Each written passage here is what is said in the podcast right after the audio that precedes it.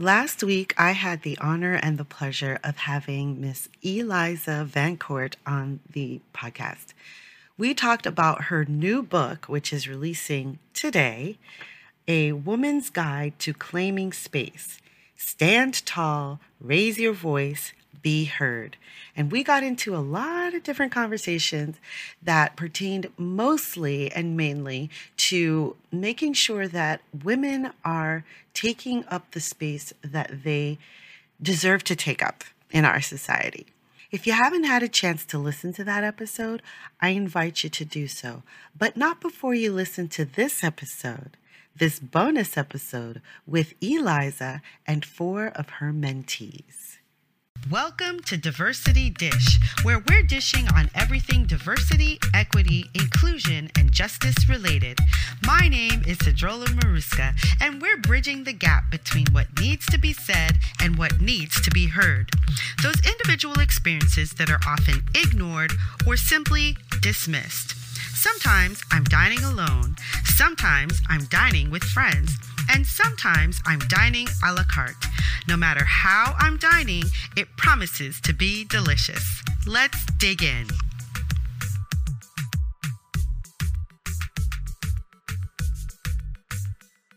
Chandler Palmer is a graduate of honors at Cornell University, confidently working in the medical field.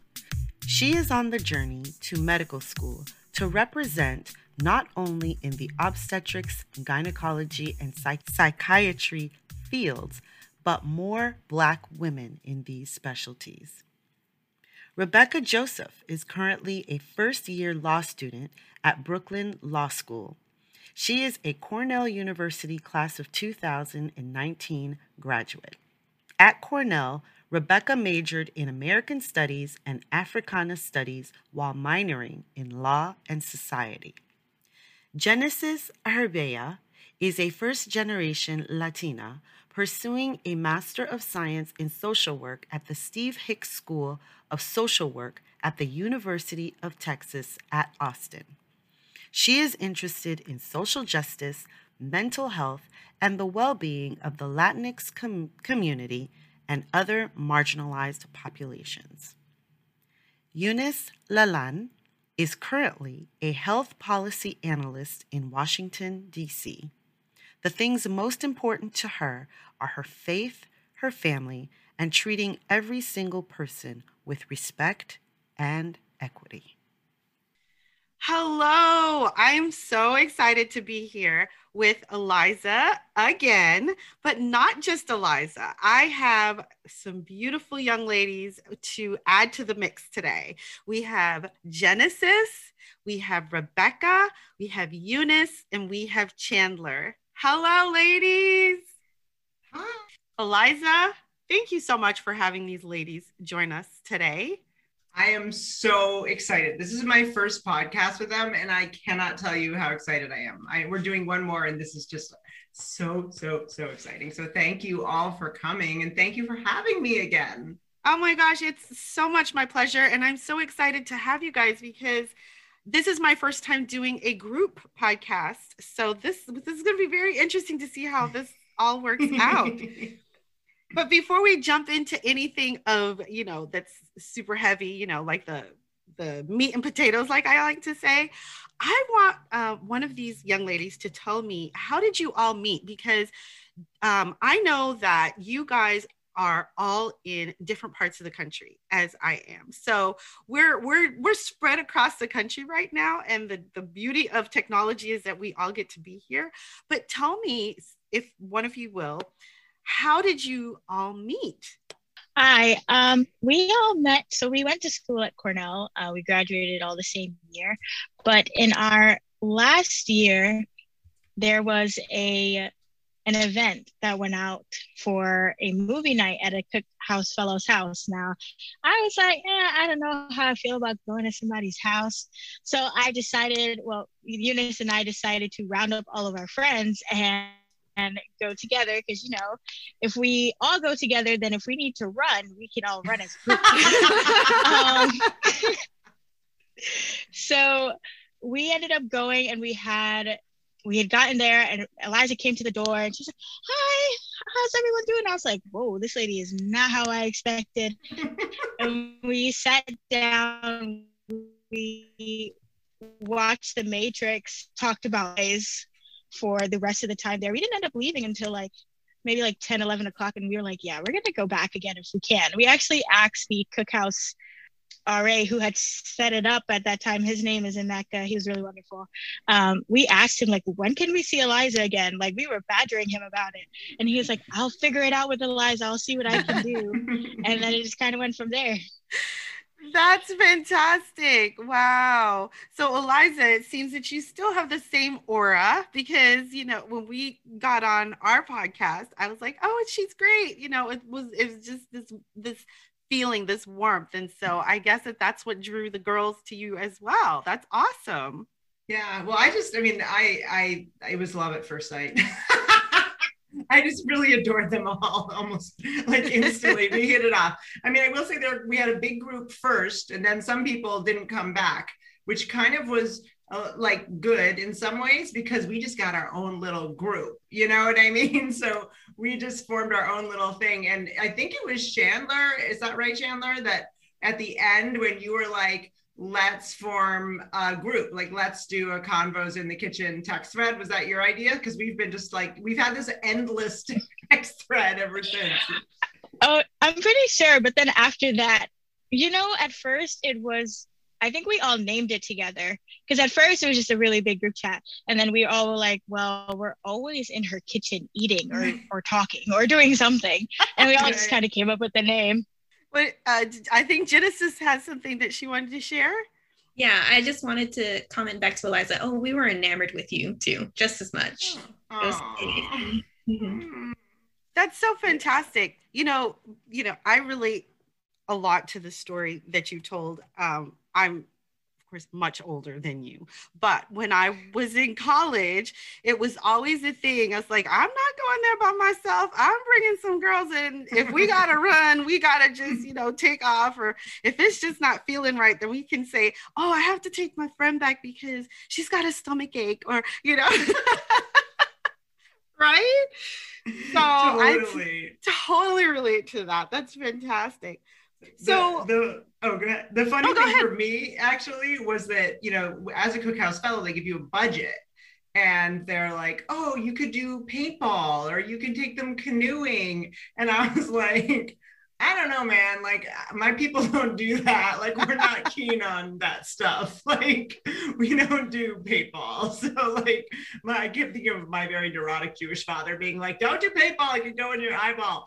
So you know, I'm like, like no, I'm not doing that. So um, so I was like, why don't we just, you know, my mom's Italian, um, and we're very much about the like the breaking that side of the family, breaking bread, and actually yeah. both sides are. And so I was like, why don't we just not do an activity can you guys just give me that budget and I'll use it for food? For food. And, and, we got great food. My favorite foods just went out and got tons of food for everybody. It was awesome.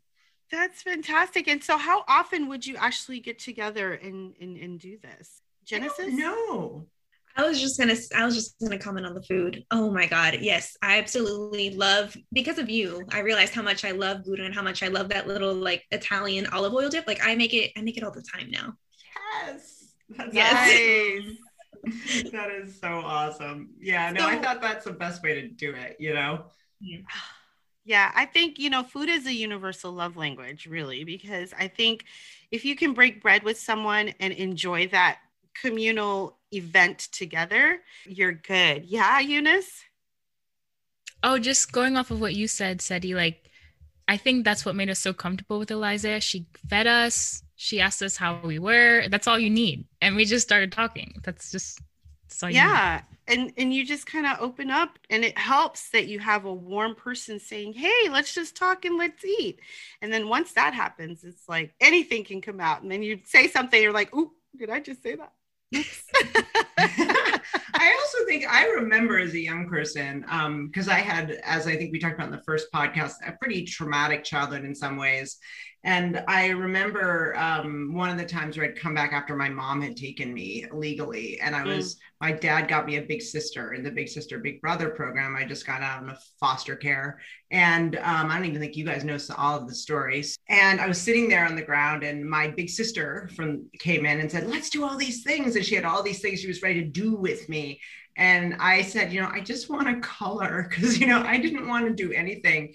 Yeah. And I just remember her sitting there and listening to me and just listening. And I, you know, I was really scared of the world. I had this long curtain of hair I hid behind. It was, you know, really traumatized. And I just sat there and talked to this person I never met for two hours. And I remember just as I've gotten older, and so many women I've been very fortunate enough to help me. I've thought just the power of actually caring about what somebody says and the feeling like someone cares about what you're saying is really important. It's how, you know, I think that that doesn't happen enough is we don't just kind of talk to each other and listen to each other. Yeah. Genesis?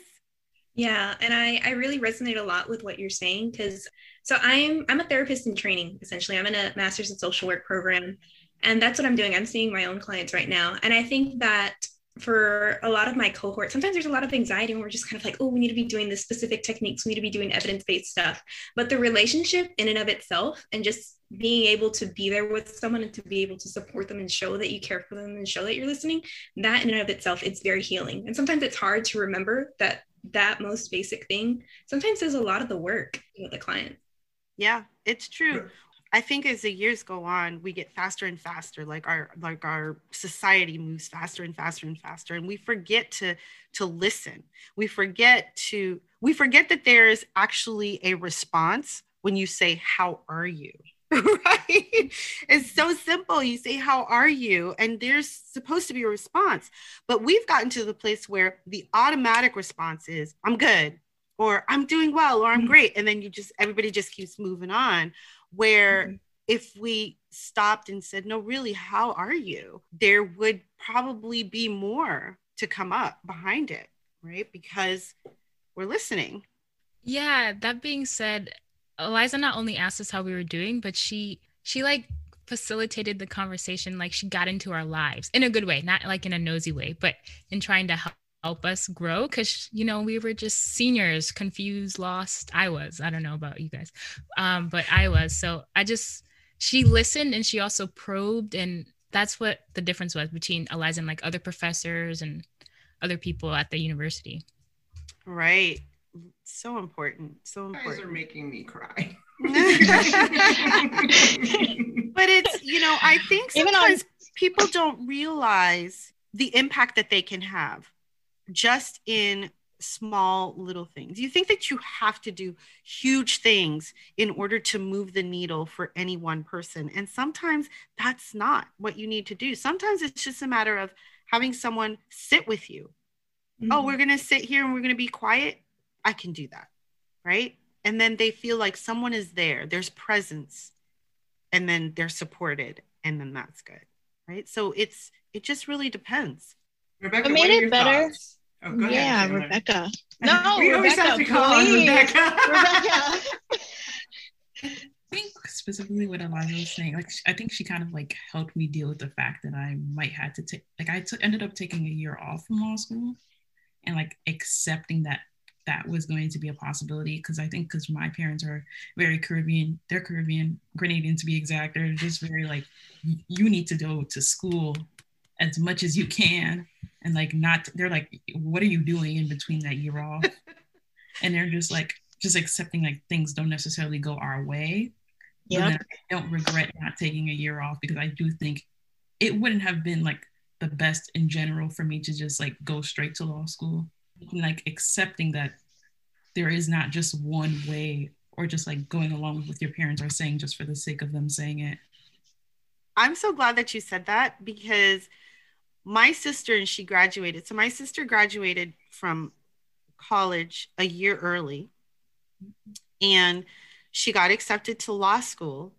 And she says and they say that i can defer for a year. I said do it do it do it. Because i'm older you know by seven years. I'm older um, than my sister. And I was like, do it, take that year off, do something else, work, travel, do whatever. And she was like, I'm not sure, I'm not sure. And she ended up not taking that year off. And her three years in in law school were they they almost did her in. Like, you know, she it was just so stressful for her. Yeah to be in law school, not having taken the time off, not even knowing if she really wanted to be there, but because she's there now, she feels like she had to finish. And um, I feel that it would have been a different thing had she taken that year to really kind of think about what she wanted to do. So I'm so happy you did that. You said that, um, and that and that you did that. yeah. Yeah, I think there is so much pressure just to go, go, go, go, go, go, go, and I mean, especially now it, because the economy is shrinking, especially the way it's impacting women, particularly women of color. You know, there is this. It's a scarcity. We're in a, a moment of scarcity. So adopting that scarcity mentality is so tempting because it's kind of scary out there right now. Um, but I think that in the long run, that doesn't usually work when you're mm-hmm. going at things from a place of scarcity. And, and there's a one thing that I always stress is, you know, the idea that bravery is not, you know, not being afraid. It's being absolutely terrified and doing something anyway. And doing it anyway. to be a, a, little terrified and just say, I'm not, my thing that I'm going to do is not do the thing right now because I need time to figure out what I want to do. Yeah, because I, yeah. I did a lot my senior year because I was president of a club. I did two majors. I had three minors and worked on top of that so realistically i i needed a break and i didn't realize that until like eliza and everyone else in this kind of group was like you need to take a year off after all you did senior year. You just just take a break. Mm-hmm. and it helped because it helped increase my lsat score. It helped make me become a better candidate. And i also think like i wasn't getting as much financial aid at, when i applied the first round as i did the second round so it did make a difference and i had a lot more schools to choose from this round. Mm-hmm. nice I think like how we grew up, at least Rebecca and I respectively, respectively, like we always grew up knowing like there's just a rat race. Like you go, you keep going, and like once I sat down myself, because I'm this would be I'll be almost like two years since I've been out of like school. We don't, we're not like born on this earth to just pay bills and Thank you. And do nothing. Mm-hmm. Like we're supposed to make experiences and like actually live your life. And when I started, like when we started the whole group, I was like, I really want to be an OBGYN. Like that is my passion. Like everybody can tell you I was so passionate about being a doctor. And now that I work as a medical scribe and I'm swabbing people for COVID and I'm like helping out providers, I know that being an OBGYN isn't exactly what I want to be. I don't think I don't think acute vaginitis is something I want to continue seeing anytime soon. But, but but I know that like moving forward, I know that I want to be able to make connections and make networks with people who are able to get me to what I want to do, or at least some type of, or at least in the field that I want to be in. I still want to be in the medical field and I still want to become a provider. I just think educating women of color at a younger age about what it means to you know be in the medical field or not having people who are doctors in your family what that means for you and how hard that's going to be. Because a lot of first well i can't speak for first gen because i'm not a first gen but i know being a first generation student going into college or even going into medical school or any kind of grad school is so hard because no one's done it before you and if you don't have the right support system or you don't have the right networks, it's so hard to move up from there. And you're like, okay, what's next? You don't know what's next because there isn't anybody to give you some form of advice, some sort of like, if you do this, then you'll you'll have these options. But if you go to this lady that I know, she can give you more options. And I'm so grateful that like Eliza became my mentor because it it's helped me understand a lot of reasons why you have to think about your choices and plan out your choices before you like go out and just make them. Because there's sometimes you could have choices that are good in like the short term but they actually like hurt you in the long term. So yeah. Yeah. Absolutely. I think the moral of the story is normalizing taking your time and that it's okay to take your time and think. That. Please. Yes. Yes. So here's a question I have for you. You are all young ladies of color, Black women and young women of color. And I know growing up that one of the, the, the stories that I was told time and time again is you have to be better. Mm. You have to work harder in order to do the same thing that someone who's mediocre but who is white does. Is that a story that you've heard as well? Yes, absolutely. Yes. It was, I think when I was, so when I went to high school, it was mostly people of color. But when I got to college, I realized that there, in my junior year, um, there was a poetry teacher. And I don't think the only person who knows this story is Rebecca, but, and Genesis probably. But she had these expectations for poetry work and I loved writing poetry and I thought it was great. And when I would give in my work, I'd be so confident and I'd get a C. And I'm like, why am I getting a C? And I'm, I'm asking the teacher, like, what can I do to like get better grades? What are the expectations that I'm not following? And this kid who sat next to me, and I was one of only two black girls in the class, he's like, Oh, why did you get a C? I did it last night and I got an A. And I was like, What do you mean last night? You mean like last last night? Like you just sat down and wrote something on a piece of paper and gave it to her? Or are you talking about last night like oh, I have to do my homework now, so I guess I'll just put a little bit of effort into it. He's like, no, I did it before. I just did it before I went to bed. And after that, I was like, long story short, it was it ended up being a Title IX on academic intimidation because Mm. she would threaten that I would not pass her class and that I would never move past her class and I would not and I would fail out of her class. And that was the only class in my major that I had to take before graduation. And I had to sit down with my thesis advisor and explain to her because I didn't know what to do. It was like, how could how, how can I work twice as hard for something that I really love to write and love to do? And someone can just come by and just write something, some scritch scratch on a paper. Because when I read it, it really wasn't that good, but it rhymed and it made sense. So I know it was coherent. It just did not, it did not meet her expectation. And she just gave him an A just because. And she was like, you know, you have to really think about it. Like, if you're the only two black girls in this class and you're pumping out work that's better, she's it could either be academic intimidation or it could just be that she's blind. And I know she's not blind because she wears glasses and I'm sure her 2020 vision looking good. But it, it just it just sucked. Like it it it sucked. And after that, I was like, I know that I have to work double just to get somewhere. Yeah. And you know when when you're saying that, I was thinking to myself, you're also probably writing poetry that she just can't relate to. So she just doesn't get it. So for her, it's not necessarily good work. And this is one of the things too that happens when you think about standardized testing. A most unfair test ever because it is all based on one perspective. Mhm. And so it, it reminds me of this saying that I that I heard. It's like, well, if you ask a fish to climb a tree, they can't. Does that make them less capable?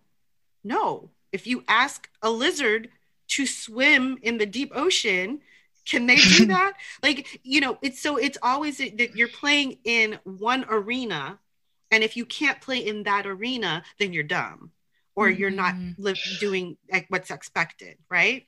Mhm. Go ahead, Chandler. Yeah. Yeah. I think what makes it a little bit, I think what makes it sting a little bit more is because when I was like planning, I was planning on dropping this class, and the amount of effort that I put into outreaching to her, emailing her, talking to her, trying to do something about it, she would ignore it. And you know, it, she only answered it after the drop deadline. hmm Mm. And I just sat there and I cried to Rebecca. I was like, oh my God, I'm going to have a W in this class because there's no way I'm going to stay in this class and get belittled. And Yeah. it was it was just mm, I don't like it. Yeah. and and we're talking about we're talking about institutions of higher learning that are that are traditionally all white. Yep. Yes. Uh, Yes. You all you you all went to Cornell. Yeah. Yeah. Yeah, we did. And I wanted to, I think speaking, remembering now, Chandler bringing up this this incident. There's also like it's not just like having to work harder; it's the mental and emotional toll that puts on you and your self worth. Because I remember, gosh, Chandler, like I remember you going through this, and I remember, I remember how upset you were and how upset we were for you too that you're having to go through this, and we were we were supporting you the best that we could emotionally. But right, there was just a lot of barriers, a lot of institutional barriers as you were trying to go about fixing this, and we're so frustrating. Yeah. Yeah. I've had a similar experience in the sense like my first year, my GPA wasn't where I wanted it to be, but I had a white male like professor at Cornell who was my advisor. He was like, "That's a good GPA," and I looked at him oh, oh no. as a, That's called bias. My GPA was not, it wasn't a terrible GPA, but it wasn't where I want. Definitely wasn't like applicable for law schools and things like that. Looking back at it, and he was like, "That's like a good GPA to start," and I just looked at him and I was like, "Are you crazy?"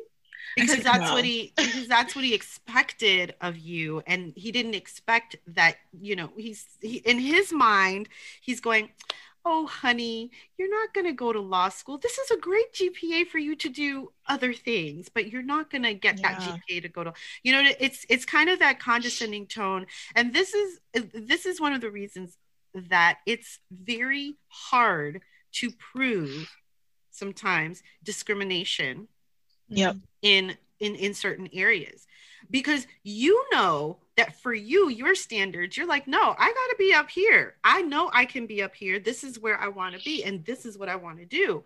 And yet someone else is going oh no no no don't worry honey. You know you'll be fine. It's going to be fine. You don't need to why would you set your sights so high and get so disappointed? That sort of thing. And you're going what kind of sense does this make I never went back to him after that because I, it was just a waste of time to talk to him. Right. I just felt like if you're not going to be helping me in my mission, then what's the point of having you in my life? One hundred percent. Mhm. Honestly, I think that's- mentorship is really hard to find too, as well. Yes. I, I think for me that's one of like if, for the for the white professors who are listening um, i think one of the things that people don't get and i will say that you know i have done this myself so i'm not going to say like i never do this i'm pure but like i try not to and i'm aware that i could which i think is an important first step um, is they don't understand that like young people of color can do everything right everything right and get thwarted at every single turn. yes. And their white counterparts can have so much, they have such a long leash, you know, they can screw up so much. so many times. And there's just a lot of, you know, oh, well, we'll take care of you and we'll help you. You know, it's Oh, they have so much potential. You know, they they have their whole lives ahead of them. exactly. You know, as if students, you know, black students and students of color don't have that same potential and that same whole life ahead of them. Yeah, right? It, I- it's it's a very it's so odd to me you know when these things come up i'm just like i just don't understand i don't understand and it's But I think there's such a blind spot. I mean, I, I call it, it's like the white blind spot, you know, like in your car where you just don't see that car coming. You know, I mean, I, I you know, I had a really shameful thing that I did without knowing that I was doing. It was actually um, at a university I went to. And I don't know if I told you guys this story. It's it's one of the worst stories. I, I actually did a talk at MIT and I became very good friends with one of the women who works there. And she said, Eliza, the one thing you don't say is you don't give any, you talk about your own issues with race, you know, why you've done this wrong and that wrong, but there's always a kind of a reason. You've got to, I'm sure you've done something once for no reason. and I was like, oh, yes. And she said that you have to do that because, you know, sometimes people just don't know what they're doing. And so it was at this university, and I said, listen, I need people to do my communication class first, then my interview class. It's very, very important you do it in that order. And the school said, sure. Second day, this the only black woman in the entire group shows up. And she and i'm frustrated because she was supposed to go to both days. So i'm sitting there you know and she kind of has her arms crossed and she's looking at me and she's go when we put our we you know we say our names she's kind of kind of seems grumpy. And um you know so i gave her as much time as everyone else but i should have given her a little more because she'd missed the day before. But i was frustrated because in my mind she had blown off the day before. So i was like okay this woman blew off the day before. I'm not going to take away from the time of the rest of the group um, then we walked back together because I am directionally challenged. So they had a walker for me to get me back to my hotel room. So the, my walker was her one of her best friends. And apparently, what had happened is that she had asked to be in this workshop, both workshops for me. She was shut out by a younger white student who the woman who brought me there favored. So she couldn't get in after the first day, her friends came to her and said, You have to fight to get into this class. It's so good. She argued with the administration for a day, got into my class, and then into my workshop. And given all the work I do on this, I didn't think for a second, huh, I wonder why the black girl is the only girl coming on the second day. I wonder if it has nothing to do with her and to this day it just actually makes me want to cry thinking about that because i was like it was just i thought oh my gosh like i'm doing this work and i just i i should have known better you know? So if someone like me who does this can do that you know then any white person can do that which is why i'm so adamant that like we have to self reflect all the time or else we just you know we're going to we're going to screw it up but then you know what do you do? And i actually said to the woman the woman who walked me there when she told me the story. The woman didn't tell me. I said please tell her if she'd like to talk to me. I'd like to apologize like to give her a free session. She didn't want to. Mm-hmm. i got it because why would she trust me? You know after, you know? Yeah. yeah. so i just think it's so important for for people to realize like usually if a young woman of color or young person of color there's something amiss don't like assume there's probably something institutional before you even like as one of the options. At least think of that as one of the options before you start making any other assumptions. Right. I think it gets lost sometimes that difficulty that young students of color and black students run into like you said at every juncture right? First, you get into this institution and people look at you as if you don't belong there. That's not your spot. You took someone else's spot. How is that even possible that you took someone else's spot when everybody was sending in information and everybody had the same opportunity? Why does it seem that you took someone else's spot, but they won't look at a white student and say that that student took someone else's spot? Because the baseline is the school is for white students. If you're here, you took a white student spot. It's really interesting to me how hard it is, and yet how resilient we are to keep it moving. Yesterday was a really tough day for me because of the Daunte Wright situation my son is turning 15 in September, and I'm scared to death of the next year when he will be behind that wheel because I know every time he gets behind that wheel, he's not just taking his life in his hands because he's he's powering a, a you know a, a, a machine, but because if he gets stopped in that machine, we don't know what will happen. So yesterday, I I lost it yesterday afternoon I, I did work in the morning. I got to a certain point and i lost it in the afternoon. I was you know my poor husband he's sitting there. Okay okay. You know my husband is white. And so i'm raging. I'm raging. I'm like it's not fair. I'm so mad. You know, all these things. I'm raging and i'm raging and i'm raging. And then i stop. And i have some wine. And then i tell myself and i know I got to pull it, I got to pull it back together. I got to pull it back together and I just got to keep it moving. And I've got to compartmentalize it and not allow it to be that thing that makes me that you know, helicopter mom, like, no, you can't, you can't take the car unless somebody's with you. You can't do, you know, all these things because it's just, it's, it's a lot. And it starts from very early for us, right? People of color, Black people, it starts from very early because constant messaging, constant pushing back, and, and all of that. So I think you, you ladies are quite amazing already because you thinking of things that I actually at your age I was not even thinking about. Like I was not thinking about was I self-reflective? Was I being was something happening to me because was it different? Was it happening to me differently than it was happening for someone else? I was just like, oh, I'm just gonna go through life. I'm just okay, you know.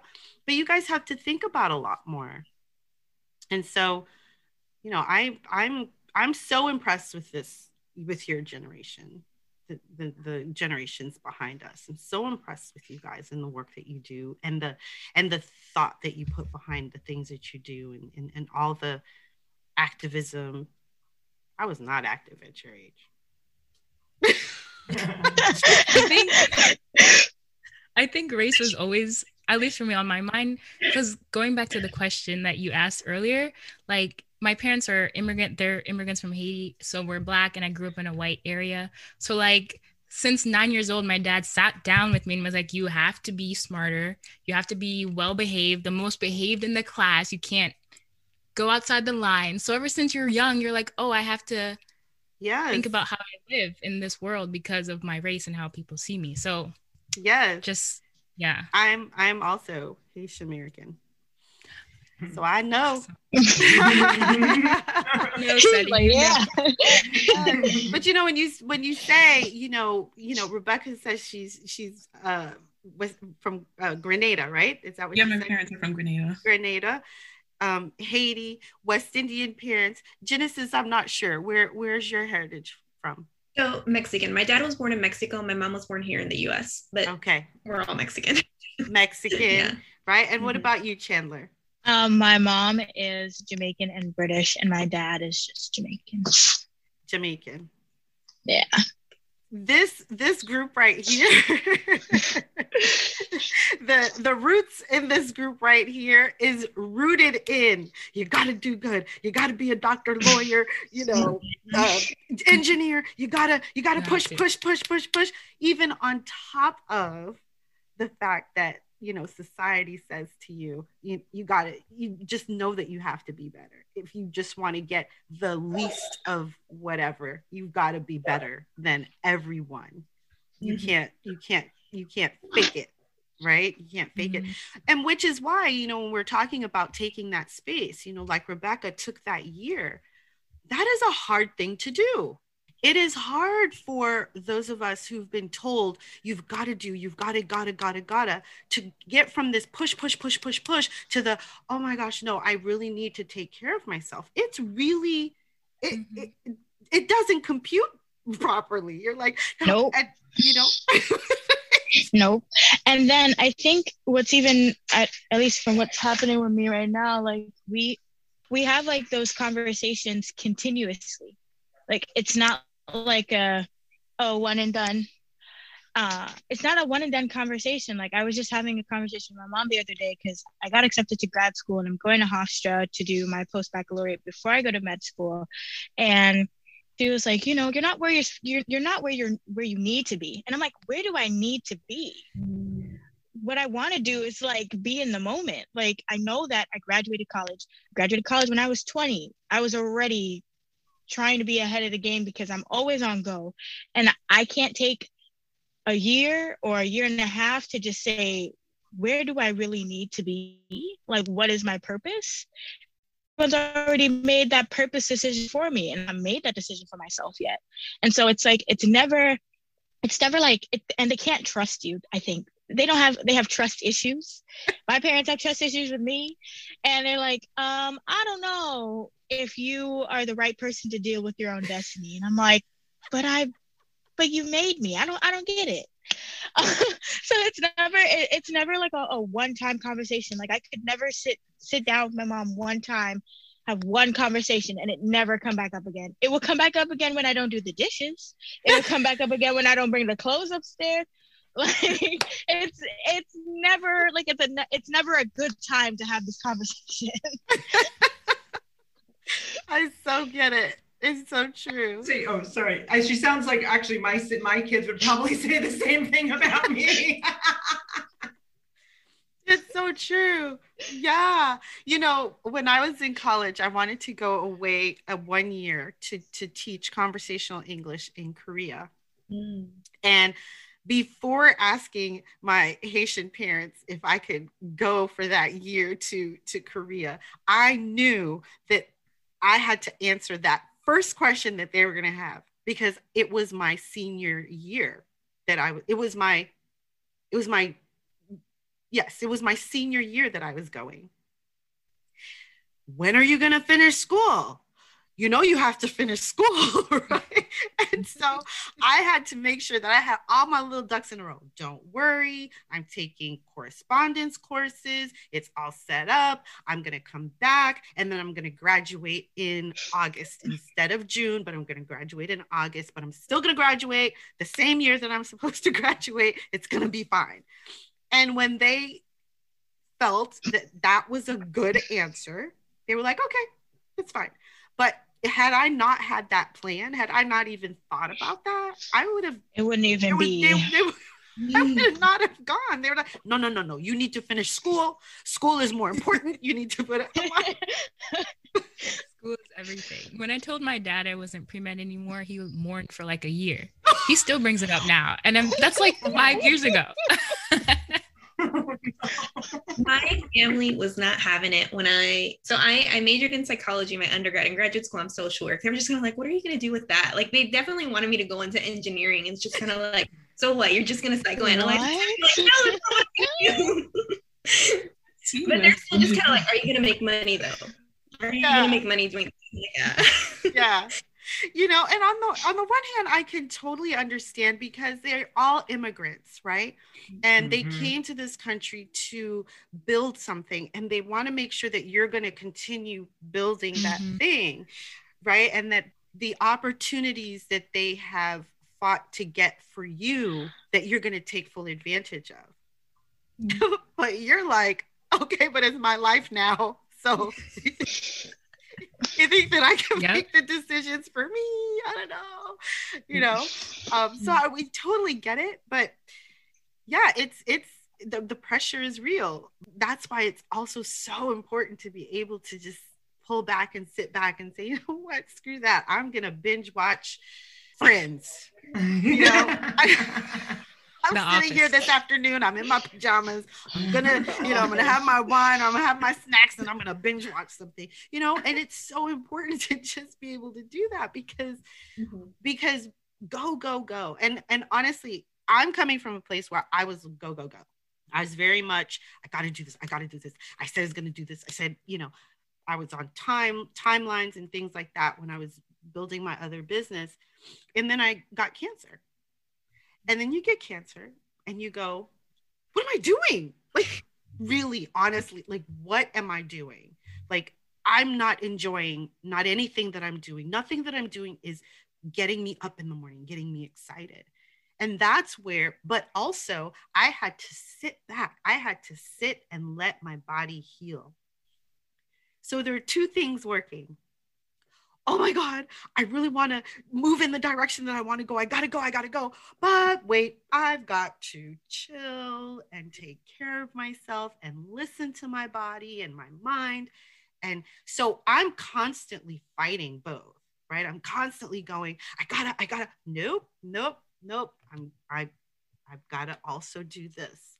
And, and really, when I think about it, the, the last couple of years, I've made bigger strides in the last two years, taking more time out, out and off than I did many years prior to that, where I was constantly pushing, pushing, pushing, pushing, and going. So we we do have a lot of pressure that we feel and that we get, especially children of immigrants. I, also think there's oh I think some of that is coming from a place of understanding that that barrier. You know what I mean? That that is going to meet them. I mean, I was thinking when you were talking about, you know, how you always hear, you know, kids of color saying that. Sorry, you guys seem, you know, you guys are young women now, but I'm I'm much older, so um, The kids. I still call my kids kids. and I get so mad. Um, but uh, but young people of color um, you know, you'll they'll hear you're lucky to be here. And I always have to laugh because I'm like, actually, you're right. Affirmative action is a terrible thing. And guess who gets it? Legacies.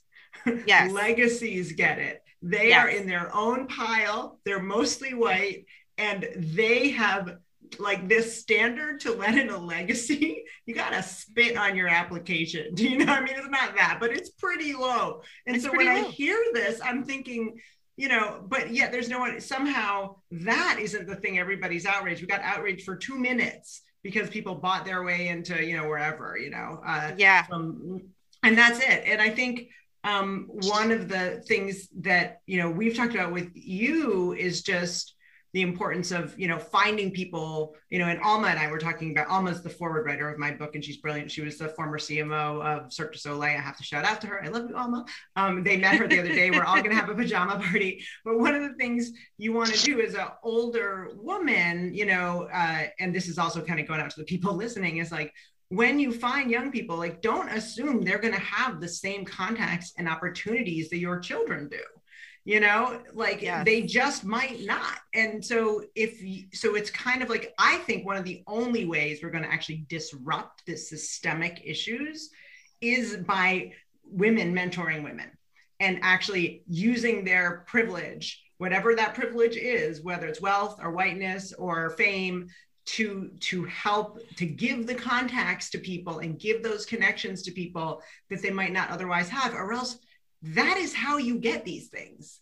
I mean, it just is. So many things have a hundred percent to do with somebody told somebody and you got that thing and you know it's and so i think that's another thing people really need to it's not just about not doing a bad thing or not saying you know you're you know you shouldn't it's also about proactively making sure that you are getting the people that you're mentoring or you're friends with or you you love into the ring into the the ring with the other kids you know because sometimes they can't even step into the ring they don't even know the ring exists you know Right. because no one told you know you don't i mean my parents trained me about this stuff and I didn't know I was being trained. Oh yeah, you should go talk to so and so. They can connect you with so and so. You know, I was trained to do Yep. this viscerally from a young age, and I think that's that's a big thing that that I am a proponent of is making sure that we're also so that they can go do those other things Yeah. because those are the slightly or the more risk you can take means you need more support to take that risk. Right. You know. Yeah. Yeah. I think it's also thinking about uh, access very much differently. Because I was just thinking when I, before I went to school, my mom was like, you need to make friends with the rich kids. Like, you can be nice and like have them in your corner, but like you're to need them. And I never understood it because I'm like, why would I be friends with somebody just because they have money? Like I I don't really have that much money. So it's not like I could like do the Joneses type thing where I meet like match up with them in terms of money and like access. But now that I'm thinking about it, it's like, no, it's because like all the times that they have this money and they go to their socials, like the country clubs and the golf clubs with their dads and their moms, or they go and have like social events, those kids are being taught how to network and how to get in, in touch with the people that they want to get in touch with because I never understood kids who had a job by the time we were in fall semester senior year. I was like, what are you doing to get a job? Like I am still trying to figure out if I want to go to medical school or not. And you guys have a job already? And I and Mhm. honestly, when I sat down with someone, it was like he told me like the main reason I got the job is because I went out with this guy. I, I went out with this guy to for for drinks, and we were just in a big group. And I just decided to talk to him, and he said his dad was the you know the VP of uh of the football. I think it was like the Vikings or something like that, and he wanted to go into sports, so they kept in touch. And eventually, he was like, "Hey, hey, my dad needs an intern for the summer. Do you want it?" it's free, it's it's yours if you want it. And I'm like, it's yours if you want it. Like, where's that for me? And it's like just it's just figuring out that access is like very much like being trained to just talk to people and like even when in the book it's talking about claiming space and being able to you know maneuver in spaces that aren't your own it's also talking about like you need to speak to the people who you are uncomfortable with speaking to because they look intimidating because they are they're showing their self up in a, in a different way or they're just the leader of the group. And it's almost like a, a, a mean girls tactic. Like if you talk to the leader of the group and the leader of the group likes you everybody else will respect you. But like once again it shouldn't have to be like that. But um eventually like we just have to like grow up and talk to those people that we don't want to talk to and it's i've seen very much like people say like oh why don't you go talk to that guy oh no he's um he's got so many people around him i don't want to talk to him right now and then you forget to talk to that person yeah. But you just walk in the middle and say, "Hey, can I speak to you for a second? Or "Hey, you got a moment?" Or, or just join the conversation, but be the person that makes everybody laugh, or you know, try to figure out ways that you can make yourself noticed. Um, it's it, it it'll lead you to either finding out that that person is very going to be very useful or finding out if that person is just you know a person who just exuberates themselves very much and they'll eventually have some use for you later Right. I think I think also Chandler, you can find people. It's not always easy because there's this huge, huge gap of experience, right? Like your experience is so different than their experience.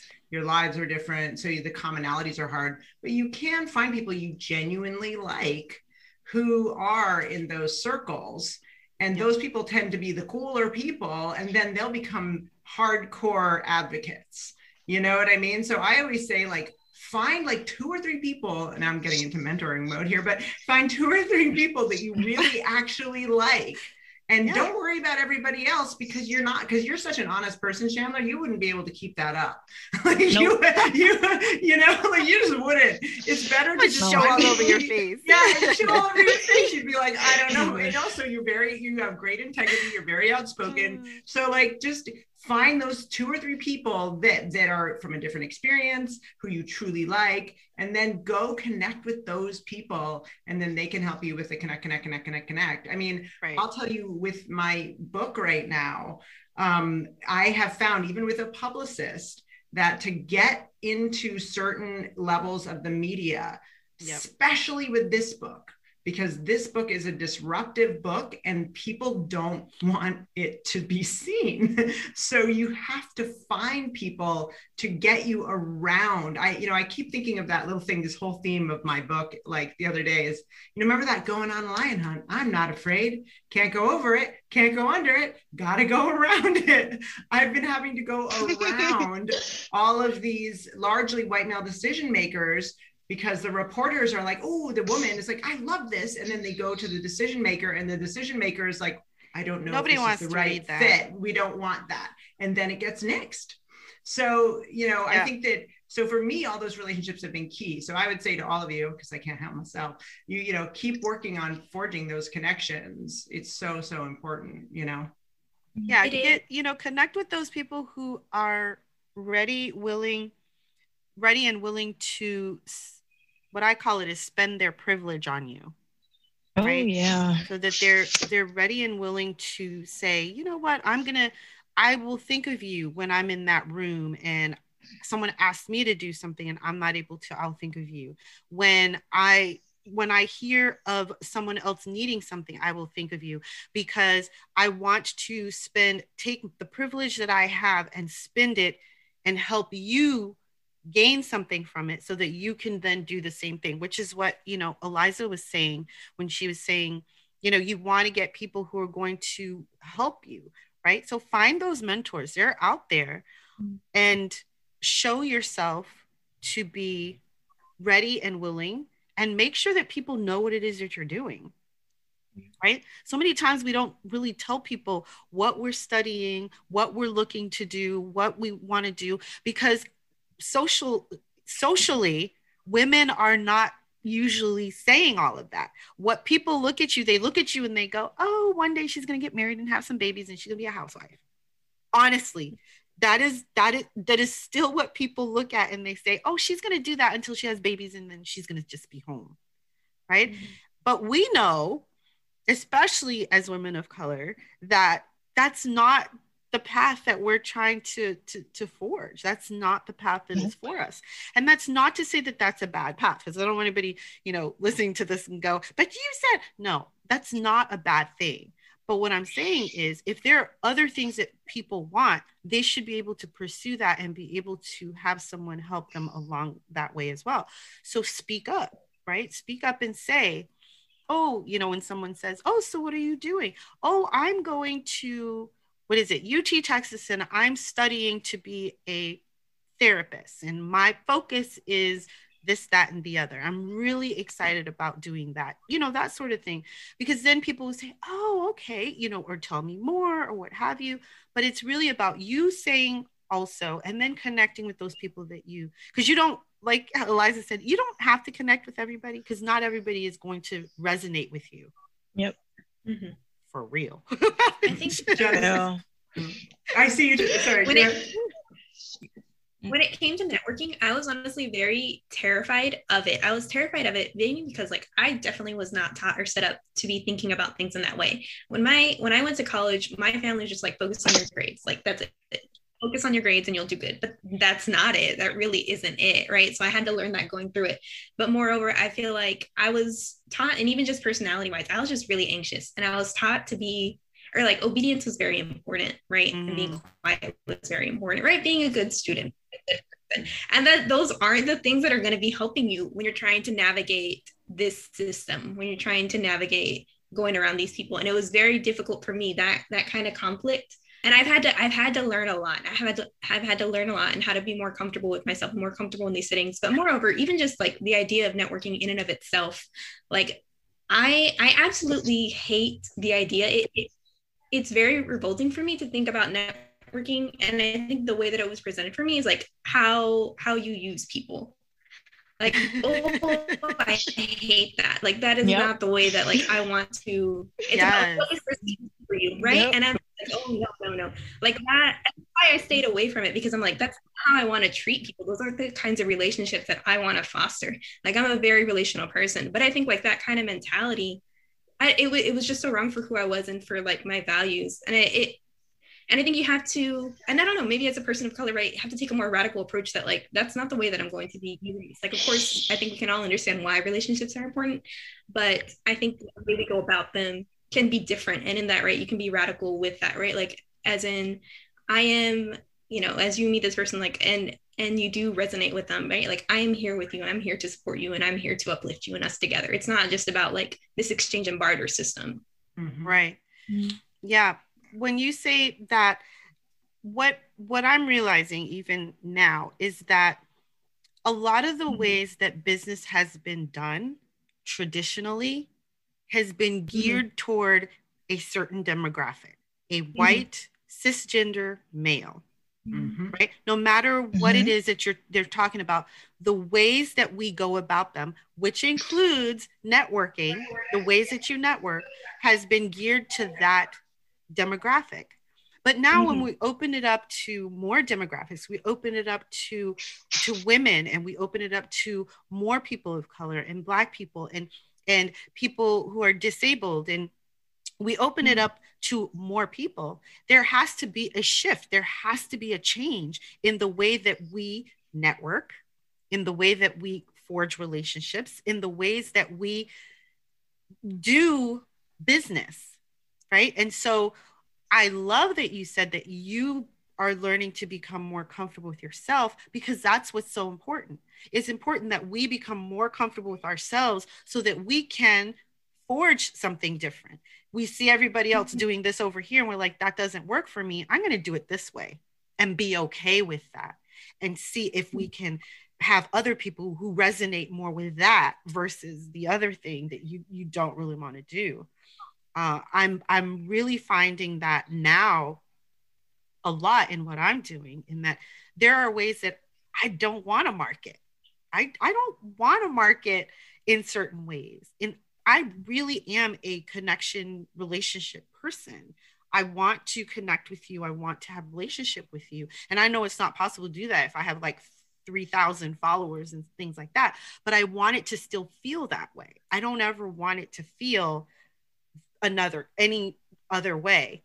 And I certainly don't like the idea of, oh, it's all about the money because a lot of things out there is like all about the money, all about the money, certain demographic, right? So we have to find different ways to do it for ourselves. And so I, I like that, you know, comfortable with you, what makes you feel good, and then and then go out there and, and kind of do that. Yeah. Uh, Dr. Froswa' Booker Drew is a very good friend of mine. She actually did her PhD. A lot of it is on um, people of color and networking. And she's, I wish that I had had her in my book. I met her after um, when I was on her podcast uh, when I was talking about the book. Um, but but she, you know, we talk a lot. We became good friends, and we talk a lot about just the disruptive nature of forming an alternative network.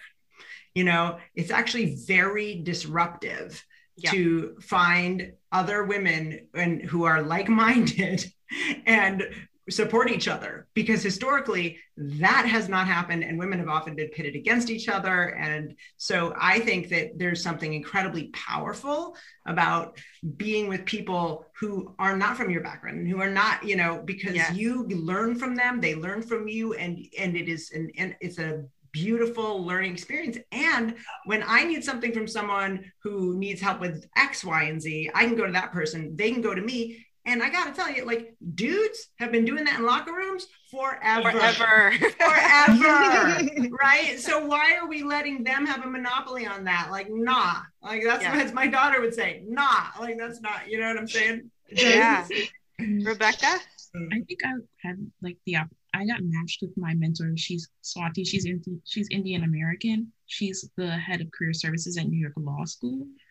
And I think one of the things that, although we have different backgrounds completely, she's been like a, the greatest help toward me because all of my mentors have been women in some sort of way. Because I do believe women can work together. Like she's been able to, she got me an interview for the law school, and I found out very, that I got in. But although I didn't end up going there, I ended right. up at Brooklyn Law. She got me a job. My I was looking for jobs throughout my sophomore year. She got me a job with one of her friends from her law school, and then I worked for there that summer. And then also she got she got me another job my senior year, spring. She recommended me somewhere. I got the job there, yeah. and like she's just been like very implemental in my instrumental in my legal career. Even like I just to have her, like I've known her since I was 14, 15 and we still talk 10 years later like I, I, know her children i know her family so it's like it's very important to have those connections. I think for me as someone who's like very shy by nature, I don't like I think especially kind of the way I grew up is like you don't want to come off as a user or you don't want to come off as that person who's just like I just want you for this, this, and that. And I don't want, like, I never want to come off as that person who's just like, I like you, but I, can you help me with this? I never want to come off with that. And I'm just trying to combat that because people do genuinely want to help you is is that you have to like also take the initiative and that's kind of where i'm trying to start to learn being in like a predominantly white field where there's only 2% mm. of black women. Yeah. Yeah. And think of it yeah. as support. Don't think of it as i want. Think of it as you know you are supporting them they are supporting you yeah. and in the long run it will all even out. I mean you yeah. guys are supporting me you know, you are supporting me, I'm supporting you. we're all gonna even out. Thank you, Chandler. No, I mean, when we were having a conversation with Alma, my, you know, the other day, uh, Rebecca, um, and I said to everybody, you know, hey, we really have to everybody put their stuff out there. And then Alma mentioned she, you might, I'm going to embarrass you, but I, if she that she works somewhere, and then Chandler called me and said, uh, right, all caps, emergency, Eliza, emergency. And then she said, Rebecca is actually reply, applying to where uh, Alma used to work.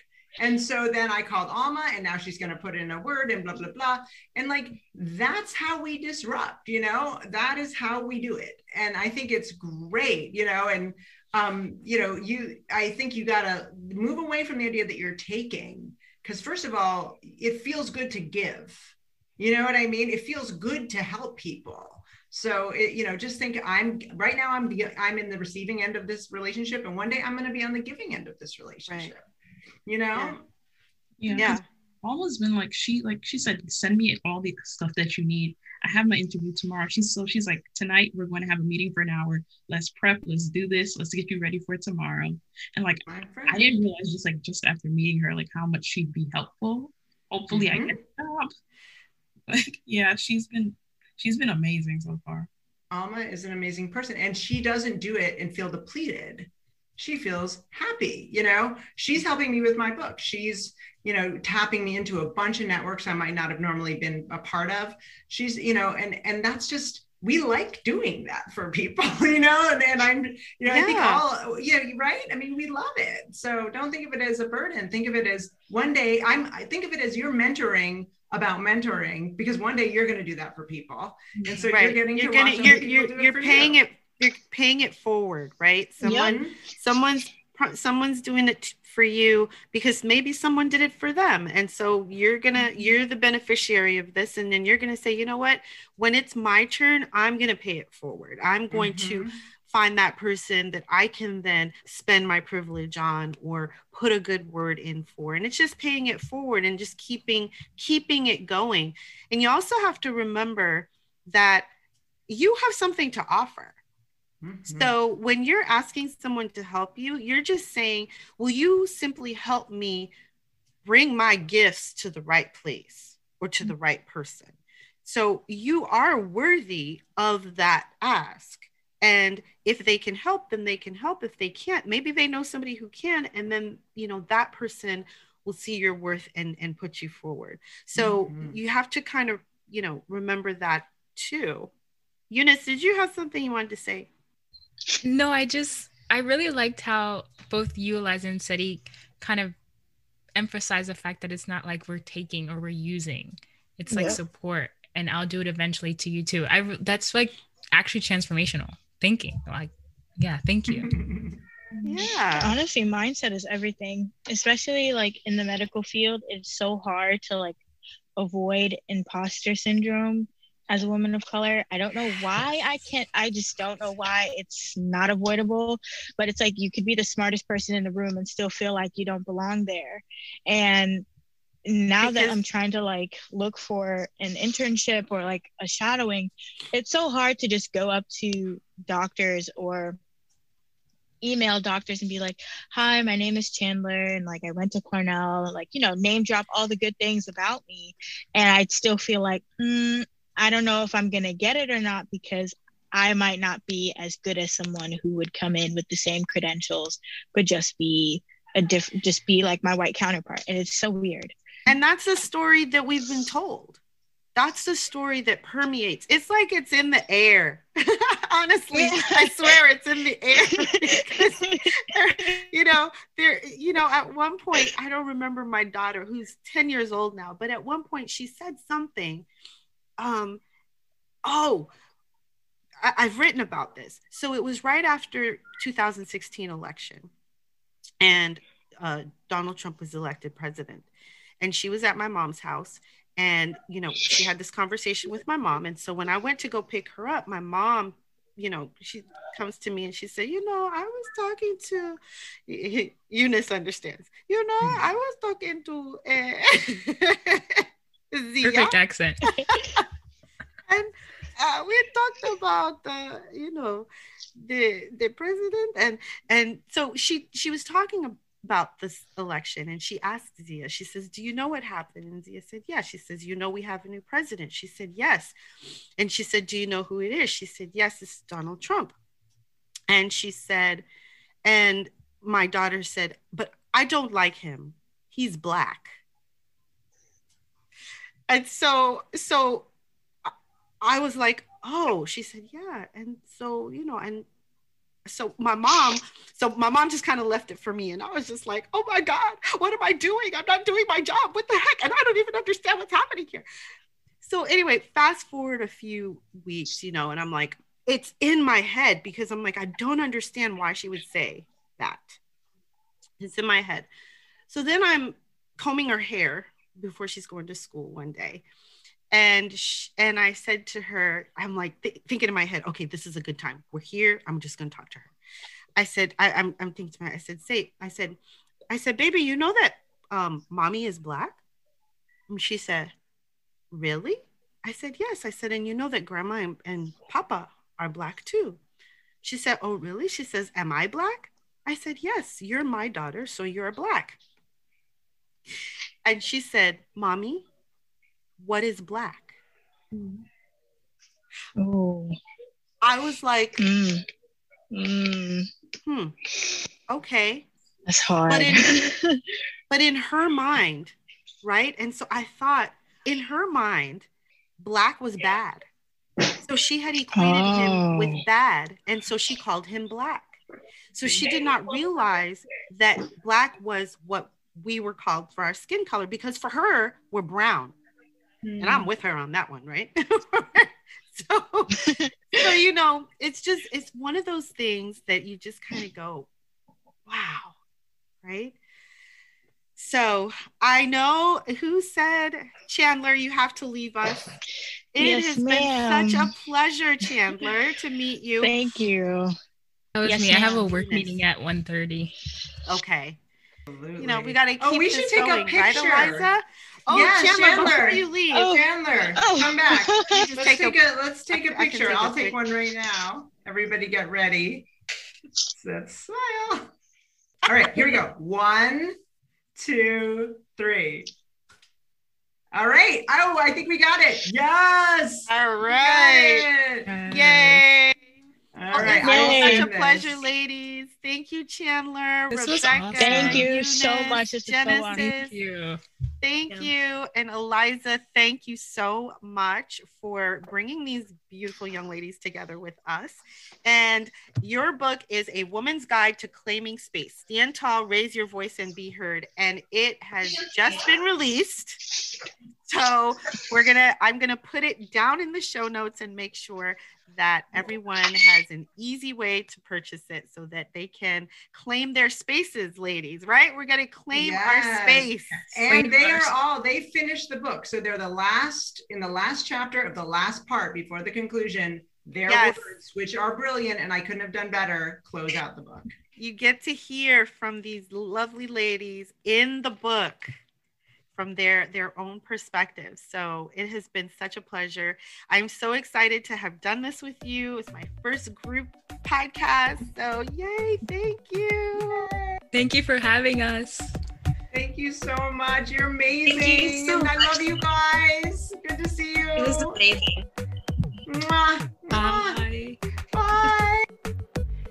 Did you enjoy that episode? If so, please remember to download, rate, review, and share. It's the only way that the word is going to get out. If you'd like to be entered to win a copy of Eliza's book, A Woman's Guide to Claiming Space, go to the Facebook group Dishing on Diversity, Equity, and Inclusion and enter below the image there. You can also enter via Instagram under Diversity Dish and the image that you'll find there also about the contest.